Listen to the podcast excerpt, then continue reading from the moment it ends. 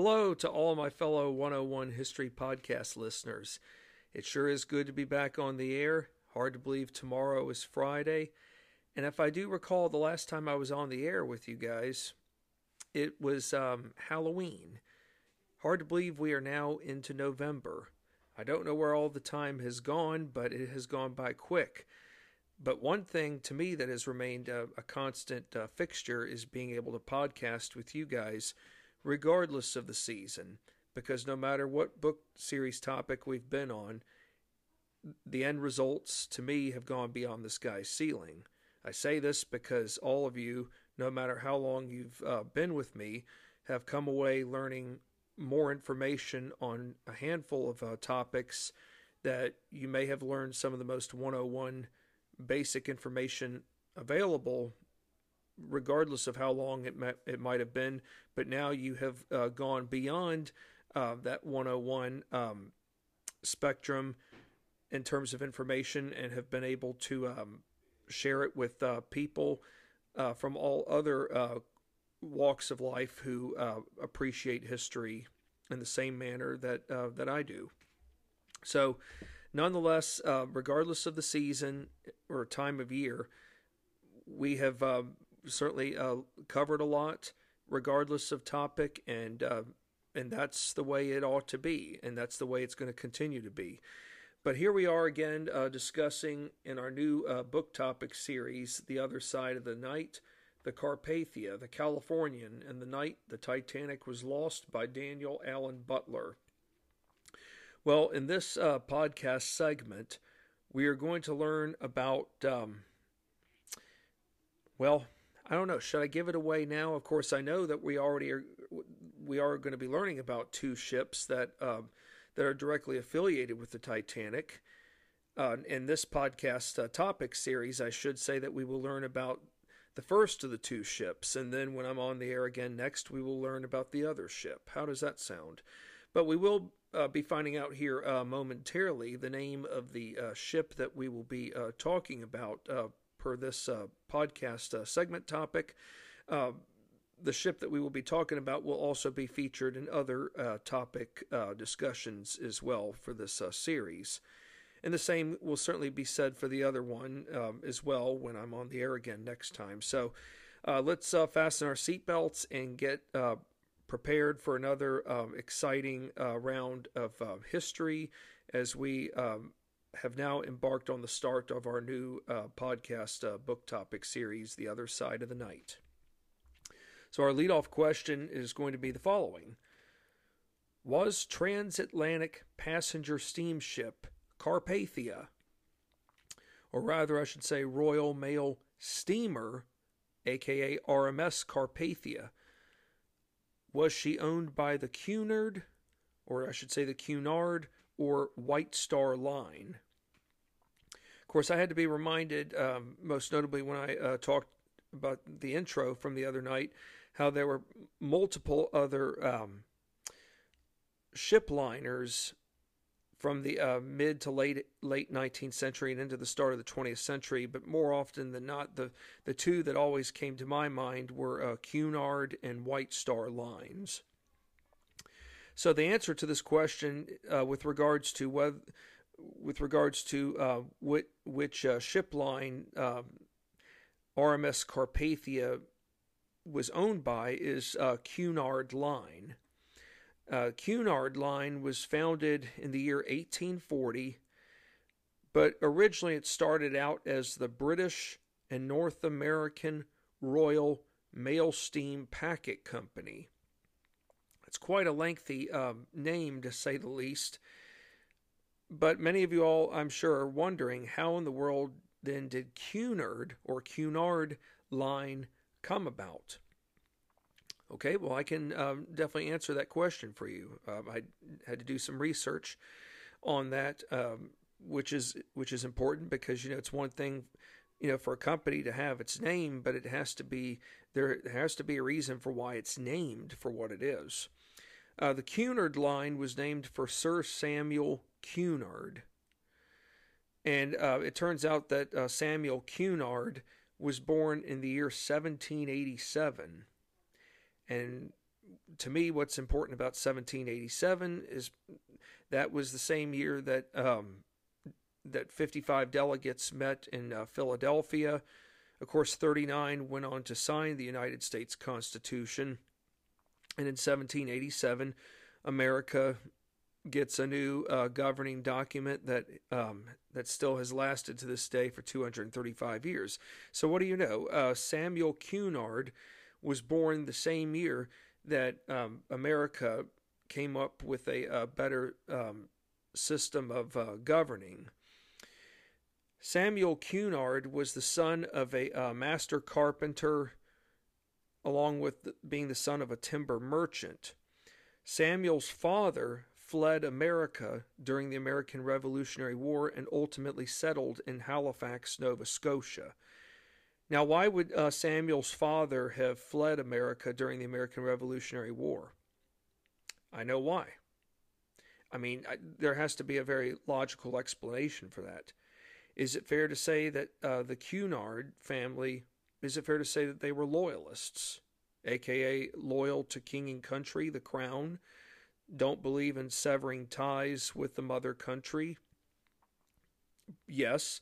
And historians know that many uh, whom were loyalists, if they chose not to stay in their hometown, uh, most notably, say, Boston or uh, New York, most loyalists left their hometowns and journeyed to um, Nova Scotia, which was a um, haven for uh, loyalist uh, refugees.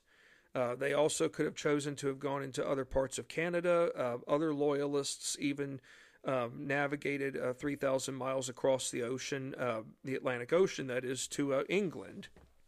So, nonetheless, Samuel Cunard's um, father, or I should say his family, well, Samuel Cunard was born after the American Revolutionary War, but his father uh, fled America on the grounds of where his loyalty stood, and that was to king and, king and country, aka the crown.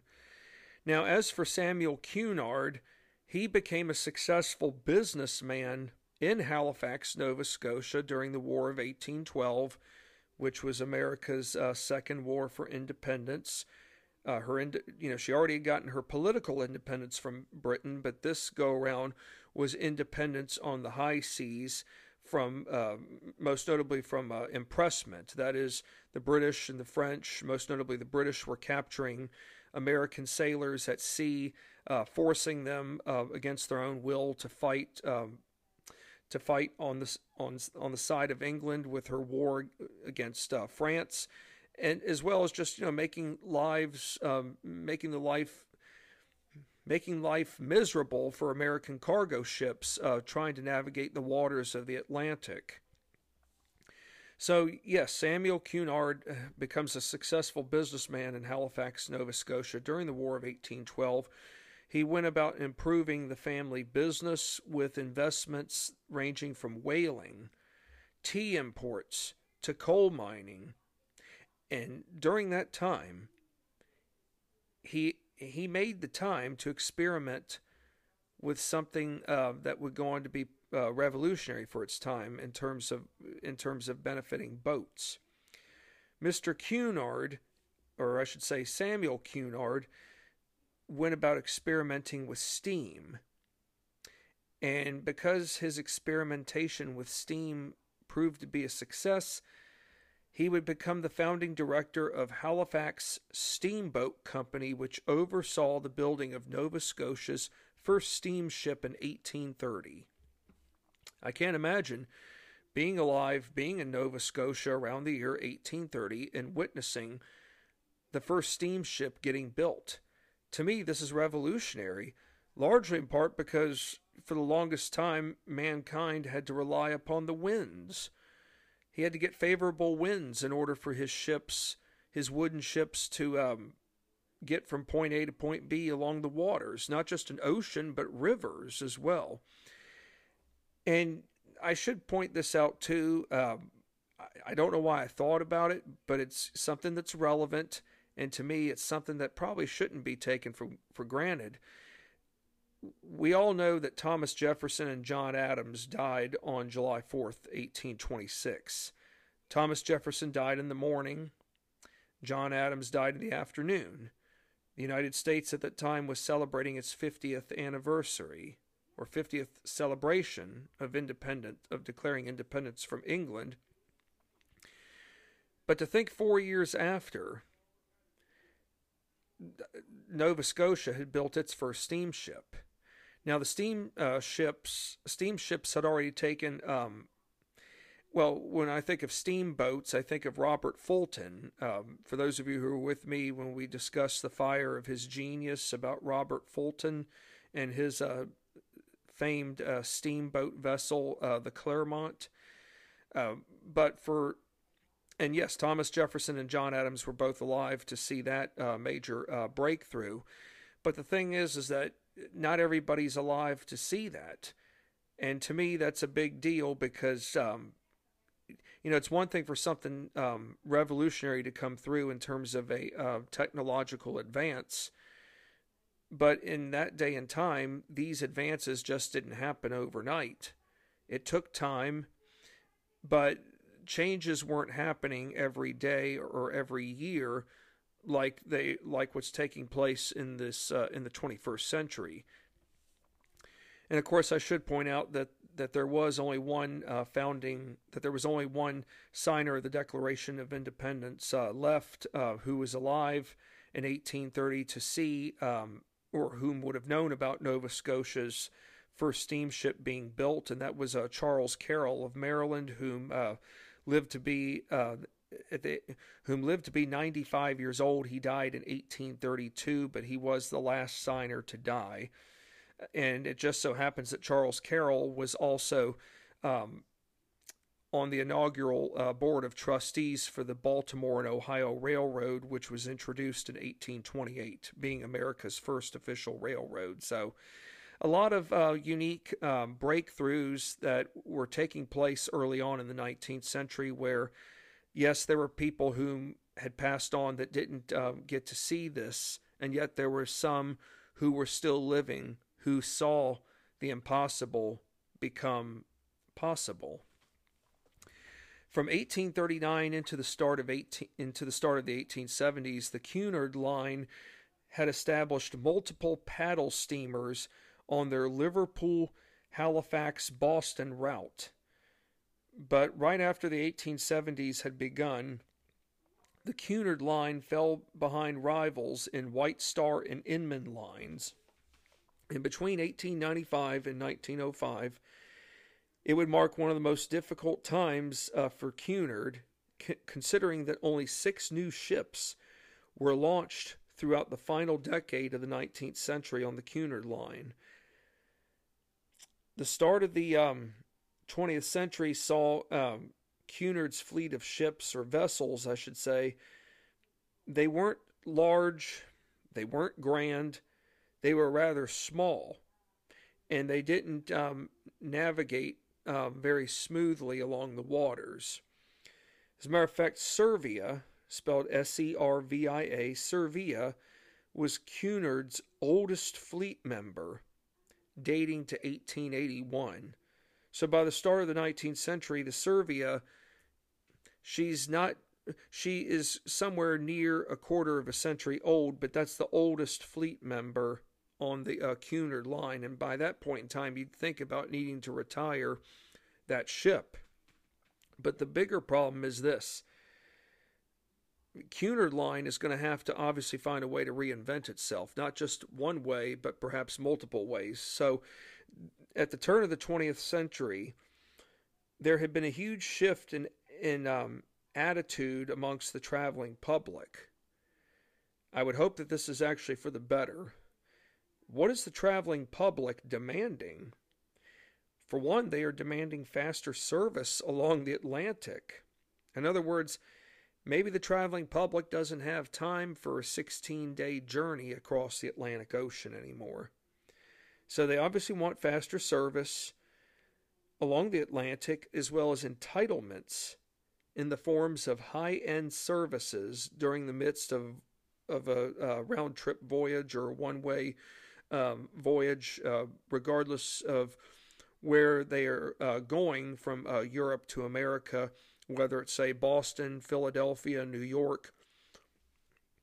The bottom line is, is that uh, the traveling public feels that there needs to be some reinvention. Otherwise, if the uh, if travel um, if traveling on, along the waters isn't going to get reinvented, then then there's obviously going to be a decline in uh, in in the greater uh, means of traveling. How did uh, Cunard respond to the challenges already made or achieved from rival liners? Well, for one, Cunard, like Hamburg America, depended heavily on immigrant immigrant travel for money. But Cunard went about building ships whose ambiances revolved around speed and luxury. Okay, so Cunard knows that the public wants, you know, faster service, so that's going to mean building ships that probably can navigate about between say 15 20 knots putting us maybe around 18 miles an hour or just over. And then luxury you know better amenities. So cunard um, starts out um, building two ships that um, are going to prove that they have the ambience and also prove that they are cut out for enhanced uh, speed along the waters as well as luxury and these ships were known as the Pretty Sisters, the Caronia and the Carmania. And then over time, you got other ships being the what I might like to think of as the granddaddy of them all, or the granddaddies of them all, the Lusitania and the Mauretania, the grandest of Cunard liners uh, vessels. And of course, when I always think of Cunard, those the the ships uh, Lusitania and Mauretania were often the two that come to our minds, or my mind.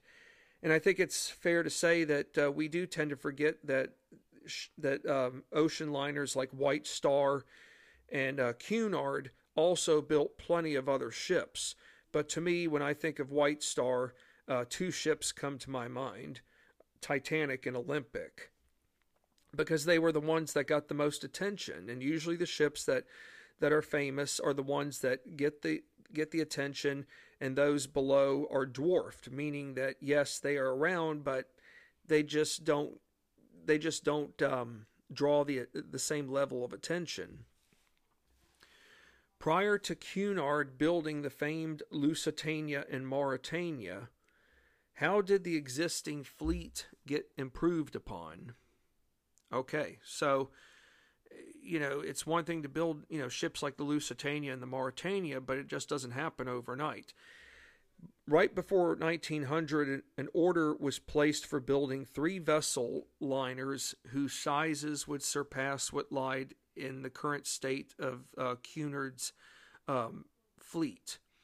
But after the Ivernia and Saxonia were launched in late 1899, the third vessel began uh, being built in September of 1901. And how ironic, in September of 1901, uh, President William McKinley was uh, shot. I mean, he was assassinated, sadly. Um, he was assassinated at the uh, Pan American Exposition Fair in uh, Buffalo, New York on September the 6th of 1901 and died eight days later. So to think when he was assassinated in September of 1901, you've got this third vessel that um, out of the order that had been um, been placed just before the turn of the 20th century. This third vessel uh, would become Cunard's most famous ship in the line um, in the line service, despite not being the largest nor the fastest. Okay, so this ship isn't perhaps it may not have the same ambience as Lusitania and Mauretania would go on to have, but this third ship was the Carpathia. The Ivernia, Saxonia, and Carpathia were all designed to serve individual, or I wouldn't say individual, I take it back. They were, all three ships were designed to serve in dual role capacities. Okay, so dual role capa- capacities That's more than one um, task. So for the Ivernia, Saxonia, and Carpathia, their dual role um, purposes are to carry passengers and cargo.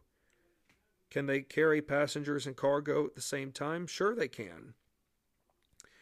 The new class of ships catered only to second and third class passengers. But I do have to wonder over time will uh, Cunard Line allow these three ships to um, perhaps cater to first class? That will be um, remain to see, but who knows? We might find that out here uh, soon. So, starting out for the Ivernia, Saxonia, and Carpathia, they are um, pretty much catering only to second and third class passengers, with the majority of the passengers being third class. The dual role purpose of transporting passengers and cargo aboard these three ships was meant to help generate greater revenue sums in terms of staying financially sound. Okay, so to me it sounds like that obviously White Star was in, um, not White Star, Cunard Line was facing um, some very, very um, financial um, hardships. Um, so, how are you going to get out of these hardships? Well, you got to reinvent yourself. If you don't reinvent yourself, you're not going to be able to stay in the game. So, yes, it's one thing to transport passengers, but to make extra money, why not transport cargo? Why not do it both? I think it's a terrific idea. So, this is going to help uh, generate greater revenue, not just short term, but uh, long term. And is it fair to say that these uh, ships, uh, being the Saxonia, Ivernia, and Carpathia, have been able to survive for the time being without uh, first class um, passengers or let alone accommodations um, that would be geared towards first class people? Yes. So even without first class accommodations, Cunard sought to strive for excellence in going above and beyond to accommodate all second and third class passengers. I was blown away, folks, um, when I was reading this book about the amenities and luxuries that even the third class passenger or passengers got while on uh, a Cunard Line vessel. Third class had their own smoking room, which was often reserved just for the first class. You know, when I think of a, one having their own smoking room, I mean, yes, that's first class, and obviously that was on the Titanic. I remember in the movie Titanic with uh, Kate Winslet and Leonardo DiCaprio, there was a scene um, well before the ship struck the iceberg where um, the the gentleman who played Colonel Archibald Gracie said, "Why don't you come join join us for some uh, brandy and cigars?" Well, what that means is that not only are they having their brandy, but they're having cigars in the smoking room. So, believe it or not, on a Cunard Line vessel, Third class passengers have their own smoking room, and they also have an open bar, a ladies' sitting room, a dining saloon where nearly 300 people could eat in one place at the same time. To me, I think that's amazing. Is it fair to say that Cunard Line is looking after its own uh, passengers? Yes. And isn't it fair to say that just because, I mean, to me, yes, it's one thing to be third class, but Cunard Line is treating the third class people as if they were first class. In other words, they're not sitting back and judging these people based upon what's in their pockets or based upon what they are bringing with them as they are journeying, journeying uh, say, 3,000 miles across the ocean to start a new life in America. Now, as for the Carpathia, here's a little history on her. She was first launched on first launched on August 6th of 1902 and completed in February of 1903. Whereas the Titanic was 882 feet long, Carpathia is only 558 feet long. Carpathia has seven decks. Her top speed was 15 and a half knots or 17.8, 18 miles per hour. before 1905, she could carry 1,704 passengers. But after 1905, Carpathia decides to expand in terms of um, being able to accommodate more passengers. After 1905, the ship could accommodate 2,550 passengers. And of course, the majority of these passengers are third class. So, to give you a um, breakdown of where um, people uh, stood per class, 2,250 would have been roughly in third class, if that is, if it was filled to capacity for 2,550. So, 2,250 for third class, 200 second class, and 100 in first class. Think about it, folks. The first class uh, passengers are a small minority, an elite minority at best. Uh, not, I would probably have to say less than 10%, but yet they make up such a small percentage that there probably really is no need to anticipate having over a thousand passengers as first class. Third class quarters uh, were divided into uh, sections and I thought this was uh, very interesting. You have to remember when you're aboard a ship in this at the start of the 20th century, it's not like being in a hotel. Third class quarters were divided into sections for single men and women, married couples, and families. The single men were stationed up front, whereas the single women were placed along the back of a vessel at the far end. Married couples and families lodged in the boat's middle section. Married couples and families had rooms to themselves. Unmarried men and women all shared a room with anywhere from three to five passengers of the same gender. I mean, think about it, folks. Even in colonial times, it would have been very common for um, three to five men lodging at a tavern to share a bedroom.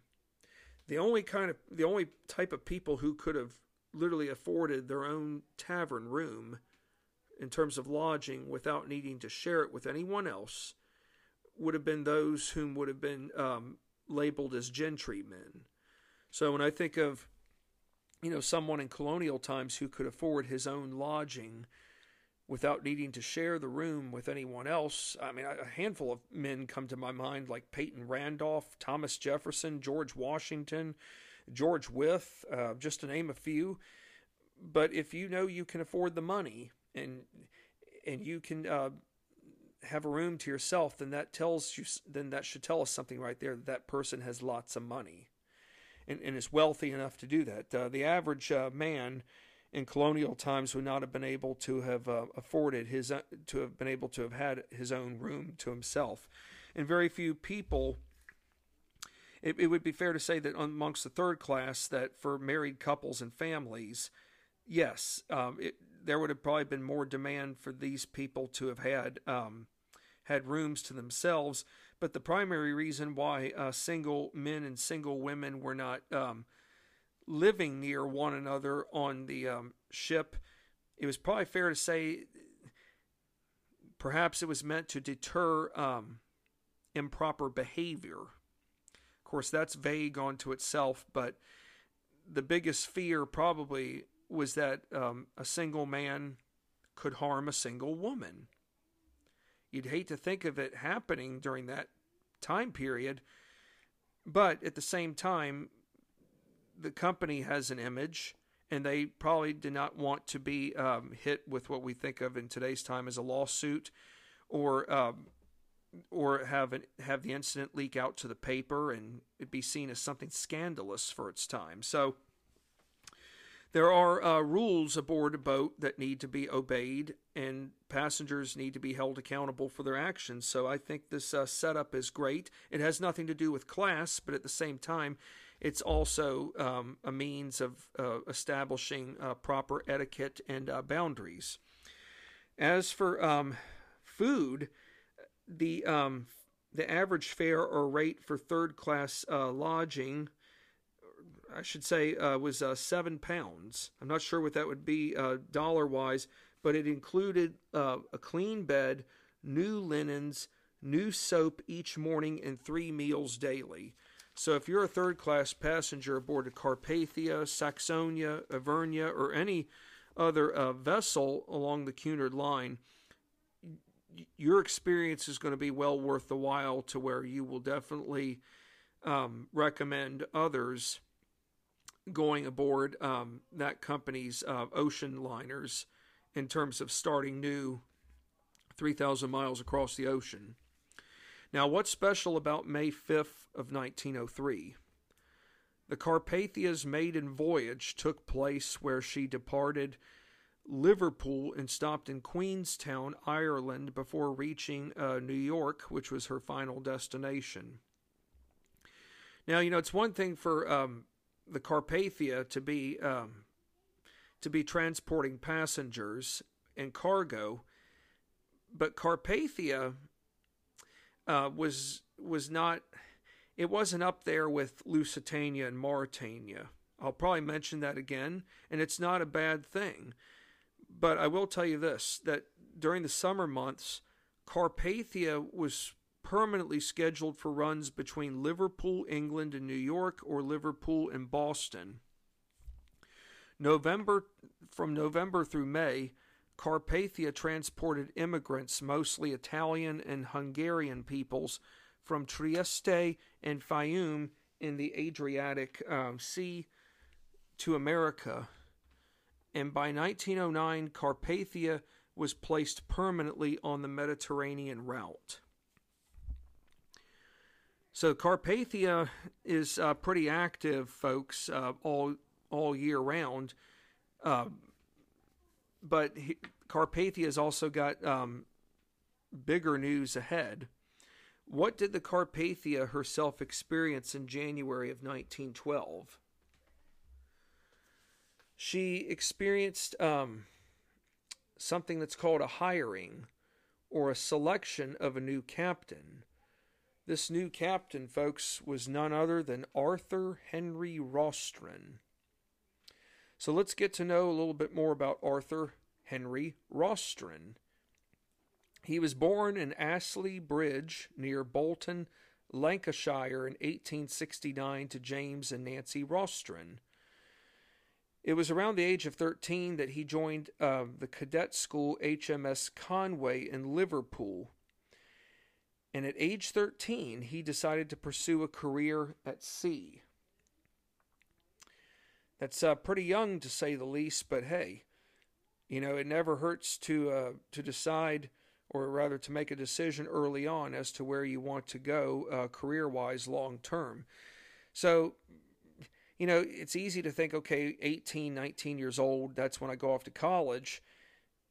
But at the age of 15, he uh, he gets apprenticed to a Liverpool shipping firm. So pretty much you could say that even at age 15, you know, we may not think of him as an adult just yet, but it is fair to say that he's already becoming an adult based upon the fact that he's being apprenticed and taking on um, taking on uh, duties that um, that most uh, young men today could only um, could only dream of. I don't know if I'd say could only dream of, but would think are um, too much for a 15 year old to handle. So, yes, at age 15, Rostron gets apprenticed to a Liverpool shipping firm, but then he would go on to sail aboard an iron hulled clipper ship uh, known as Cedric the Saxon. In 1887, he began serving as a second mate on the Red Gauntlet. It sounds like this fella has a bright future ahead of him. Now, prior to January of 1912, when exactly did Arthur Rostron or Arthur Rostron officially join the Cunard Line? He officially joins the Cunard line in January of 1895. His, fir- his first position was fourth officer on the ocean liner Royal Mail steamer Umbria. One month prior to joining Cunard Line, uh, Rostron passed the examination for an extra master's certificate. Now, I'm sure many of you are wondering what exactly is an extra master's certificate. Well, I can tell you this much: earning um, a master's and an extra master's certificates are essential to the dreams of any or all young men wishing to become a ship commander. The master's certificate allowed the recipient or degree holder to observe, or rather, I should say, supervise watches. In other words, um, the um, the uh, recipient or uh, degree holder who uh, earned his um, master's certificate would be able to um, watch uh, those below him um, perform um, tasks, uh, various tasks, and the um, degree holders were also allowed to make decisions about speed, safety, and ship's navigation without needing to consult or obtain approval from a senior officer. So, in other words, yeah, there's nothing wrong with perhaps still getting consent or getting a perhaps a second opinion, but if you're able to um, if you're able to go about making decisions about speed and safety and ship's navigation, and you have enough uh, confidence in yourself to do that, then that ought to tell you right there that um, that that if you know that you can do it, that you don't always have to go uh, to someone else above for the final answer. It's a big step in the right direction. Applicants had to be 21 years of age to be eligible for to take the exams. Passing examination meant ticket itself was approved for both sail and steam. A double edged advantage, in my opinion. Now, prior to January of 1912, how many other Cunard Line vessels had Arthur Rostron served aboard? Well, I can tell you this much it was a handful at best. He served on uh, Cunard Line vessels from Campania, Etruria, Ivernia, Pannonia, Saxonia, Servia to Ultonia. So I probably named folks at least um, seven. Well, that's pretty uh, impressive, given that he had uh, first uh, joined um, Cunard Line back in 1895, and that his uh, and that the uh, first um, vessel that he um, served under was uh, RMS Umbria. So he has uh, really um, worked his way up. I'm sure he could probably write a book on all the uh, ships that he has served under. Come September of 1907, uh, Rostron worked his way up to first officer aboard the Lusitania. That's right, folks. Arthur Rostron um, had served on the Lusitania for a brief uh, period of time. However, it was cut short um, due to um, another obligation that had uh, come up. But in 1907, the Lusitania was, in fact, folks, the largest ship on the waters. Titanic has not even been built yet, folks it'll be a couple of uh, years, probably say between 1909 and 1910, when uh, when uh, the first uh, groundwork uh, for Titanic is getting um, underway in terms of um, laying down her keel. January 18th, 1912, uh, Arthur Rostron becomes captain to the Carpathia, and a week later he takes the ship to New York the westbound crossings, that is, going from Europe to America, for example, westbound crossings would have uh, seen Carpathia be heavily filled with immigrants in third class with few first and second class passengers. So, yes, going westward means that you're transporting immigrants, the bulk of the passengers being immigrants whom, whom are going to be starting um, a new life in America eastbound passengers, that is going from America to uh, Europe, saw Carpathia transporting Americans on holiday travel excursions with very few third class passengers aboard. The only thing I could think of is that for those few third class passengers who are aboard, they could be going back uh, to Europe and visiting um, relatives whom are still um, whom still live uh, in the uh, city or village where the where the other um, half of the family had been residing until their um, departure uh, from from the old village to the uh, new world, being America. Carpathia, and I'm sure many of you are wondering now, how did Cunard Line name the ship Carpathia? Well, you know, names, uh, when you name um, a ship, I mean, there has to be a reason for it. We just don't randomly issue a name because we don't, we can't think of any other name. Uh, Carpathia is named for the Carpathian uh, mountain range. This is a range of mountains forming that forms an arc across Central Europe. The range going from far eastern Czech Republic and Austria in the northwest through Slovakia, Poland, Ukraine, Romania to Serbia in the south. It's fair to say that the uh, Carpathian mountain range is a pretty uh, extensive um, mountainous range when you consider all those uh, countries that were just named. Was Carpathia in Europe or America on April the 11th, 1912? Carpathia is in Ameri- is in the United States. She departs from Cunard's Pier 54 into the Hudson River, leaving New York Harbor with 125 first class pas- passengers, 65 in second class, and 550 in third. So that means, uh, folks, that she's got um, 740 passengers. Captain Rostron was an officer respected by everyone whom came in direct contact with him. He is known for his quick action decision making, including having um, vigorous energy never smoked nor drank, to not using any form of profanity. Is it fair to say that perhaps Captain Arthur Rostron is the epitome of a true gentleman? To me, it sounds uh, very possible, and it and and I have a strong feeling that it's probably going to uh, show that when uh, the time comes down the road in the foreseeable future.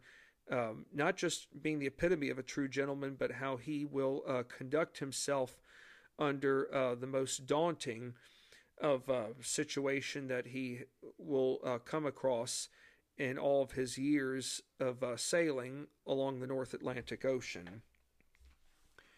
Captain Rostron commanded Carpathia during a time known as the Edwardian era. Now, the Edwardian era is named after Queen Victoria's son, King Edward the Seventh. And I should definitely say that it's King Edward VII because the only other King Edward that I've known whose uh, reign didn't last very long was um, the late Queen Elizabeth II's uncle, who um, was uh, King Edward VIII when he abdicated uh, because he wanted um, to have a, a romantic life with Wallis Simpson.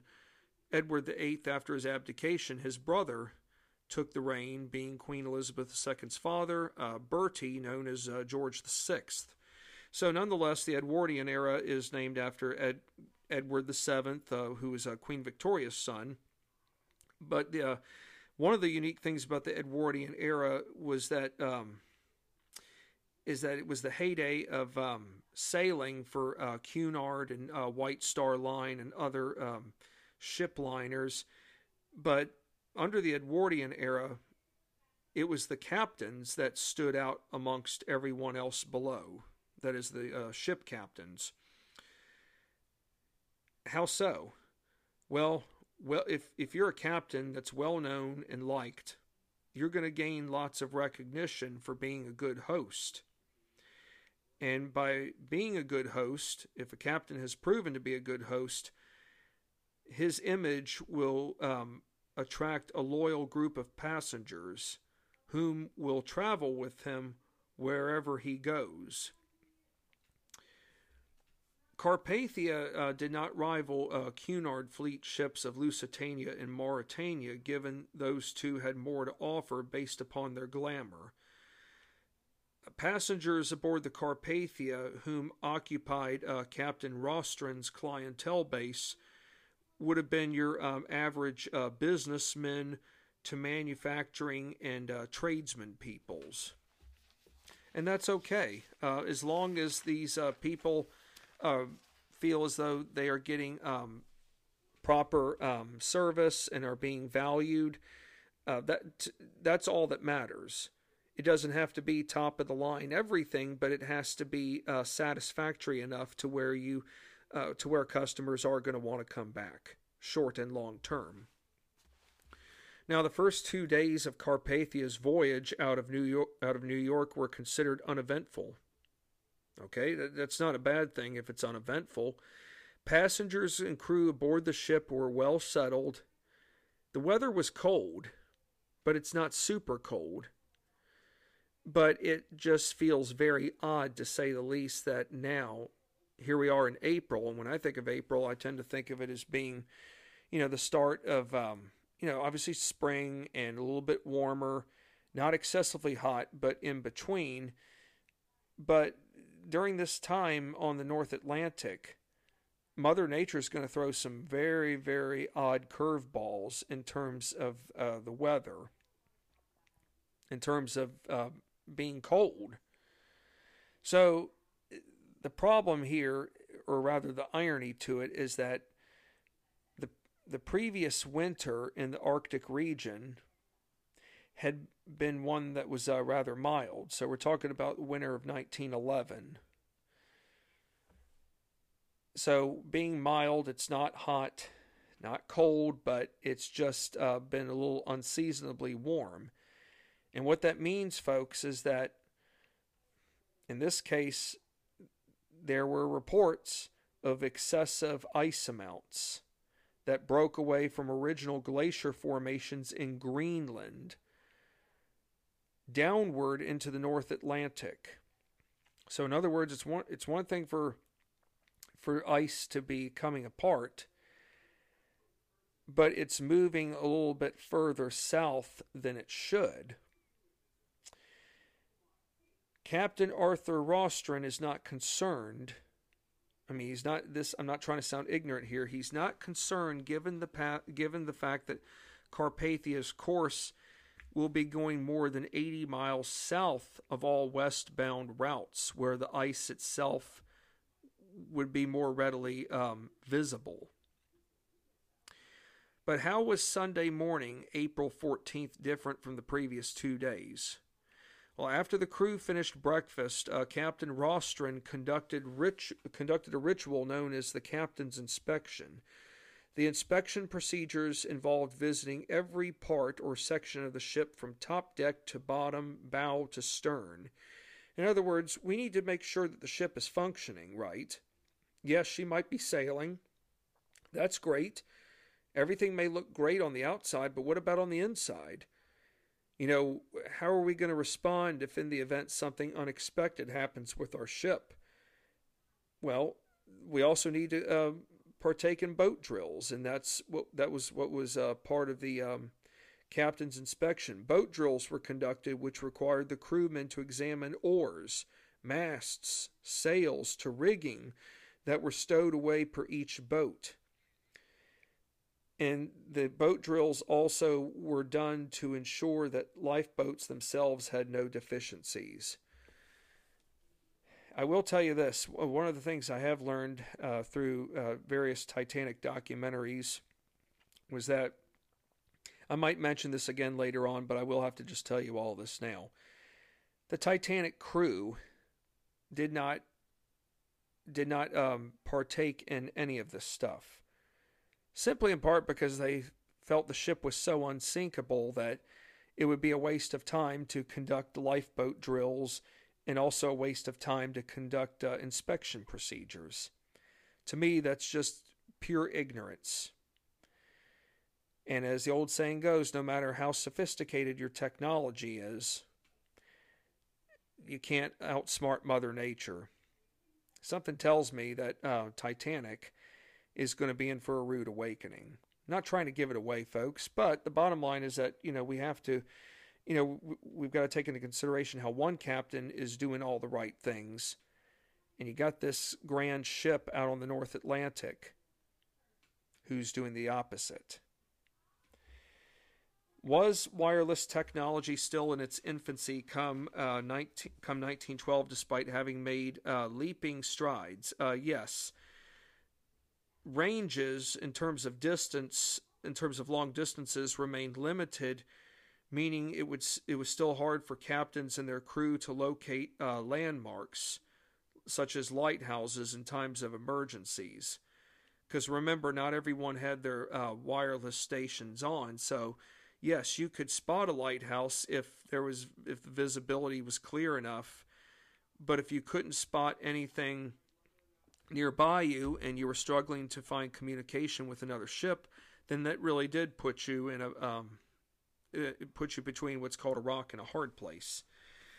So, but the bigger issue was that uh, standardization was what was lacking significantly, given that there were half a dozen types of equipment. You have two different Morse codes, American and international, no regulations in store uh, regarding wireless uh, watch hours, to having no set rules behind where wireless operators belonged, given they didn't work for the shipping line that owned their certain vessels, but instead were employed by British Marconi. So the operators uh, were spending uh, more time uh, sending messages to friends and families, while ships en route along the waters, uh, basically private messages were more time consuming. So to me, if you're spending more time with private messages, isn't it fair to say that the most important of messages regarding sh- safety along the waters could be overlooked? Yes. Uh, who is uh, Harold Cottam? That's spelled C O T T A M. Who is Harold Cottam? Well, for starters, he became the youngest graduate ever of the Marconi School at age 17, but couldn't go to sea until age 21 due to regulation policies. But come February of 1912, he joined the Carpathia after having spent the previous four months aboard White Star Line's Medic. Going into 1912, Carpathia only had one wireless operator whom worked on average, listen to this, folks, a shift that ran from 15 to 18 hours that included eating meals while working and breaks that came at non consistent times. I can't imagine being. uh, being on call 15 to 18 hours without any set breaks you're eating at um, eating while working. I mean, I guess they just didn't know any better back then, but they still had a job to do. Passenger um, messages tended to interfere with ocean traffic deemed important to proper ship navigation. Here's a good example uh, Sunday, April 14th, 1912.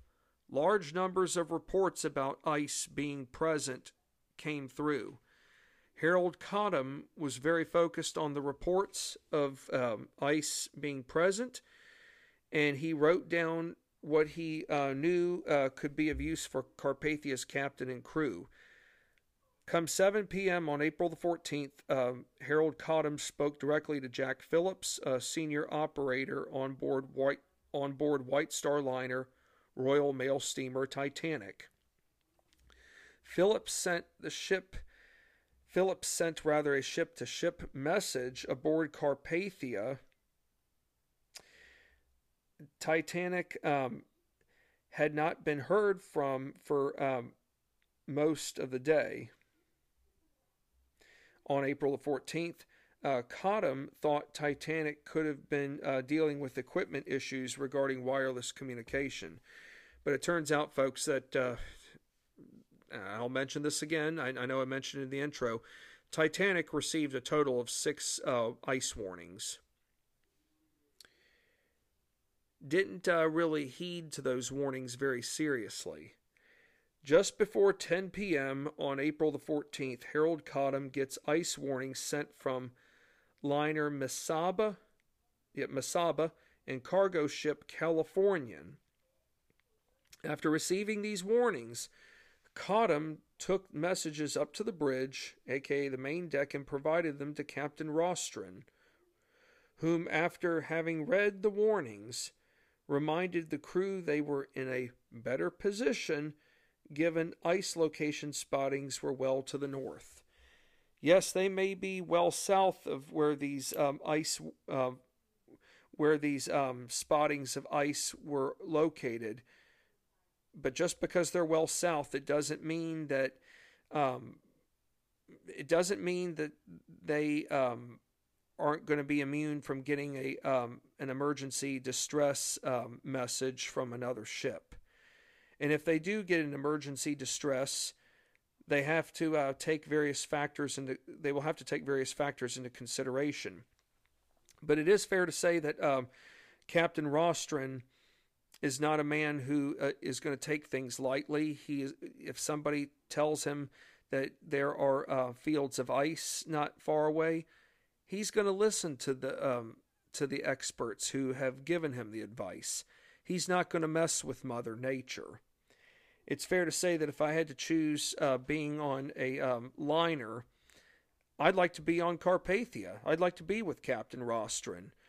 I don't want to be with someone who's going to um, not respect Mother Nature. I don't want to be with a crew that doesn't that's going to um, take the ice warnings lightly and become more concerned about uh, record speed and getting uh, to New York.